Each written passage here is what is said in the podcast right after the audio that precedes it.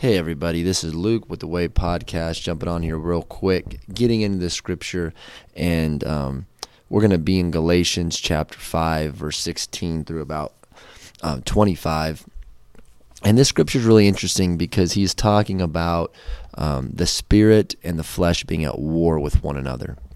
And whatever we feed uh, grows, and whatever we starve dies. And when we feed the Spirit of God, um, we become stronger. We become more attuned to the Spirit. We become more attuned to God's truth. Our discernment, our perception on things becomes clear. But when we feed things the flesh, uh, we will reap things of the flesh. And the Spirit of God will not die in us because the Spirit of, the God, of God um, is incorruptible, undefilable, undefilable, is what the Scripture says. But as believers, what we can do is the Bible talks about quenching the spirit, talks about grieving the spirit. And so if we are feeding ourselves um, the things of the flesh, the spirit of God can become start to become very quiet in our life. And the book of Galatians talks about do not be deceived. Um, God is not mocked. For whatever a man sows, that he will also reap. And I think this is really important because sometimes, as more mature believers, we can begin to think this scripture may not apply to us, that we can sow things and we can sin and we can have bad thoughts. And because we're mature in, in the Lord, that those things aren't going to impact us um, as much as they would someone else. And that is the, the definition um, of spiritual pride. And when we reap an action um, or sow an action, we are going to eventually reap habits. And one thing we're doing right now with 5-2 Ministries, we've been going through Romans 12 and looking at um, biblical sexuality. And um, most people have had um, negative experiences with sexuality in our culture, whether that be pornography, whether that be sex outside of marriage, whether that be abuse or rape, or just a bad view of themselves, a bad understanding of why God has given us sexuality. So we've d- dove into that in some discipleship groups. Eventually, that'll make it out in the podcast and, and kind of break those things down over a few sessions. But um, what's interesting about that is this is an area that as we treat sexuality as something that's just common, something that's just kind of ours to use as we want, it's for pleasure, when we don't put in um, to perspective the reality that uh, sexuality is a gift from God that is spiritual, that has spiritual ramifications, whether that be through pornography or um, sexual contact with another person, doesn't really matter. That anything sexual has a spiritual impact on us. And there's a book that I read with um, through getting my uh, master's degree with Liberty University and uh, pastoral counseling and addictions and trauma. Um, it's called Hooked. And it's a book that's not necessarily even written by Christians, but it's a book that um, breaks down the chemical impact of uh, sex, especially casual sex and sex before marriage. And even from a scientific standpoint, we can see the benefits of waiting for sexual relations until you're married. And so it's almost like God knew what he was talking about, right? In in the scripture that this wasn't just a rule, but this is something that was actually best for us. And we don't do it just because it's best for us. We do it because we honor God. We do it because we fear God. We do it because we trust God. Not just for the physical benefits of doing things the right way, but we do it because God, Jesus, as, as we believe that Jesus rose from the dead, we believe that He is Lord.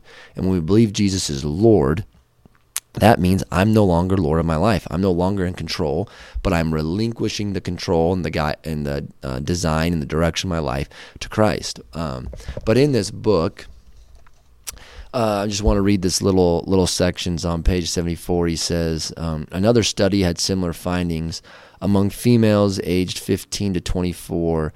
Uh, 54% experienced intercourse by 18 early sexual debut before 15 was associated with a girl having sex with a separate partner, even as she is sexually involved with a primary sex partner. 25% of women in these dual sexual uh, partnerships were less than 15 years of age when they first had sex. The odds of this type of multiple sexual partnering were much more likely, 3.7 times more likely um, that of that of women who had sex um, when they were 18 or older if the girl began sex before she was 15. It also showed that women up to age 44 involved in these dual sexual partnerships reported a, a median of 10 lifetime partners when questioned later on in this study. So what's really interesting about that is that having sex for these women they studied um, before especially by 15, if not before 18, increased the likelihood of having multiple sexual partners by um, 3.7 um, times more likely to have multiple sex partners at one time, and um, the likeliness of having 10 or more. Um, sexual partners um, was basically unanimous of these women who had sex at an early age. And so, what we're going to see, again, what we reap or what we sow, we reap. We sow um, a fleshy, attitude towards um, sexuality, that's what we're going to reap. And in Galatians chapter 5 verse 16 he says, I say then, walk in the spirit and you shall not fulfill the lust of the flesh. For the, for the flesh lusts against the spirit and the spirit against the flesh, and these are contrary to one another. They are at war, so that you do not do the things that you wish. But if you are led by the spirit, you are not under the law. Now the works of the flesh are evident, which are adultery, fornication, uncleanness, lewdness, idolatry, sorcery, hatred, contentions, jealousies, outbursts of wrath, selfish ambitions, dissensions, heresies, envy, murder, drunkenness, revelries, and the like, of which I tell you beforehand, just as I told you in times past, that those who practice such things will not inherit the kingdom of God. So we see from this scripture that we can either feed our spirit or we can feed our flesh, but they're at war. And so as we if we are feeding our flesh as a Christian, the flesh starts to take over. The flesh starts to dominate our life. We have victory in Christ, but we're not walking in it. Or we can feed the spirit, and by the spirit we can put to death these deeds of the flesh. But he finishes with that those who practice such things will not inherit the kingdom of God. Just want you to think about that for a second. That those who practice these things will not inherit the kingdom of God. Is Paul talking about works? Do we work our way to heaven? I hope your answer to that is no, that we are saved by grace through faith. We are saved by the finished work of Jesus Christ alone. When we believe in the finished work of Jesus, that he, um, that God became a man, he lived a perfect life, life we could never live. On the cross, he took the full penalty for my sin, took my place, took the wrath of God on my behalf that he rose from the dead three days later and he ascended into heaven, that he's coming back to restore his kingdom. As I put my faith in the gospel of Jesus Christ, I am saved. I'm saved. I'm justified by grace alone, through faith alone, in Christ alone. But what the Bible does say is that true faith, biblical faith, has an outcome. We reap what we sow. And so if we sow biblical faith, we reap fruit. And what Paul's saying is for those who practice the flesh, practice means we're getting better at it. Practice means we're doing it over and over. Practice means that we are resisting repentance. Um, if we live a life of sin, of practicing sin, Paul tells you, or the scripture tells you through the Apostle Paul by the Holy Spirit, he says, just as I told you in the time past, that those who practice such things will not inherit the kingdom of God. Paul's saying, I've told you this before, but I'm reminding you because you may be tempted to think that someone can live a life of sin and live a life of rebellion, not live a life of repentance, and still claim to be a Christian. People do that all the time, right? But he's saying, if they do this, don't be deceived because people who live a life dominated by sin will not inherit the kingdom of God. He's pretty straightforward. It's not by works, but it's the fact that true grace by faith changes our lives. Now we can struggle, um, we can backslide, and just like these, this study of the women, the reason I wanted to bring that up in context of this is if you have sinned in in that way with sexuality um, before 15, say, like some of these women, you have now developed a habit, and like it says, you are more likely to um, cheat on your spouse. You can be more likely to have multiple sex partners. You may be more likely to, to do that all at the same time. Now, you have harmed yourself by your physical actions, and that has physical ramifications. Now, you can be a Christian, right? You get saved. God renews your heart. It gives you the power to change. You start to grow in your relationship with Christ, but then you get stagnant. You decide, I don't want to follow Christ in the way I was. I don't want to read my Bible. I don't want to be disciplined with community. I don't want to be disciplined with confession. And now what's going to happen? the old works of the flesh are going to stick up their head, the things that you were used to doing, the things you were used to coping with. And now all of a sudden, um, your likelihood of being drugged back into those things is, is, is pretty high. So now, say this woman is saved. She trusts in Christ. She God's changing her life. She's growing the scriptures. But then she starts to get undisciplined. She starts hanging around the wrong people. She falls back into sexual sin. Does that mean, according to Galatians, that she is not going to heaven because she practices these things? I don't believe that's the point at all. Because I believe that the person who does have the Holy Spirit, what happens is even when they're in that state, they're miserable, they're convicted, um, they are um, desiring to change, and God will deliver them from that. That they may um, it may take a while. It may be a fight with God, but Paul's saying practice, meaning it's a lifestyle. It's something that's embraced, something that's even celebrated. And so for this person, maybe they do struggle with it for a while, but the fruit of the Spirit is that they, in the midst of it, are being convicted by God. In the midst of it, they're wrestling with their sin. In the midst of it, that sin doesn't define their entire life. So maybe in other areas of their life, they are practicing righteousness, and there's this war going on between the flesh and the Spirit.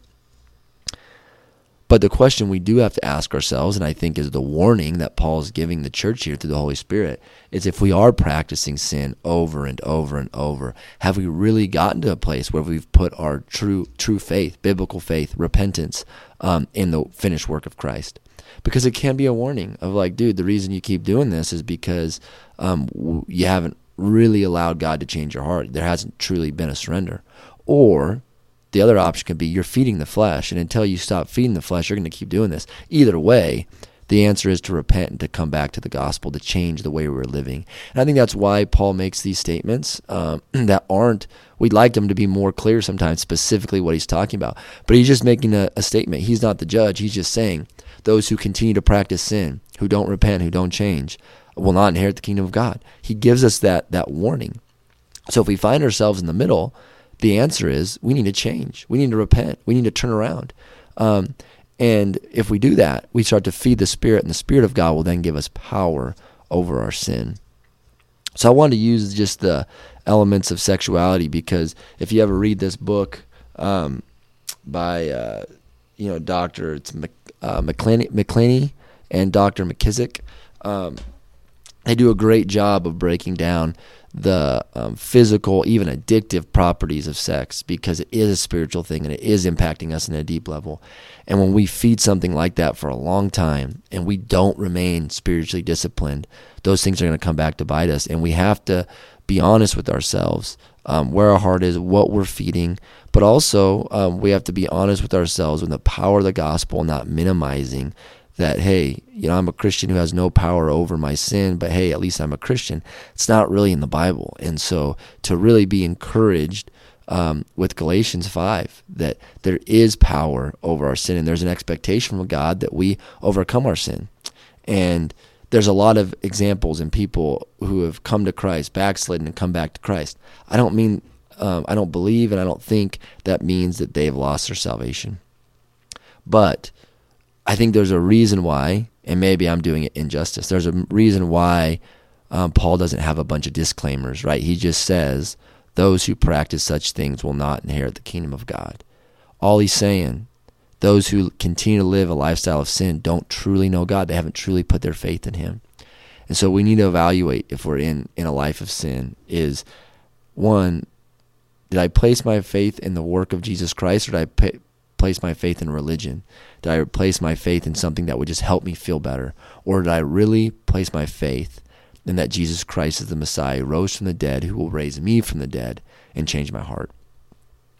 So I appreciate you guys listening in to the Way podcast. We'll be breaking down a little bit of this sexuality stuff over um, the next few months um, that we have done in our discipleship group of why God has designed sexual um, sexuality the way He has, the the benefits of it, the the spiritual gift that it is, but then also what can happen to us when we um, don't steward that gift well, and that can be a temptation for all of us, and men in a certain direction, and women in in another. In another. So God bless you guys. Um, as always, you can connect with us at www.52ministries.org. You can donate to some of the um, outreach we're doing. Been awesome to see some um, more of the young men uh, baptized at, at the boxing gym. Been pretty cool thing. So God bless you all. I hope you have a great day.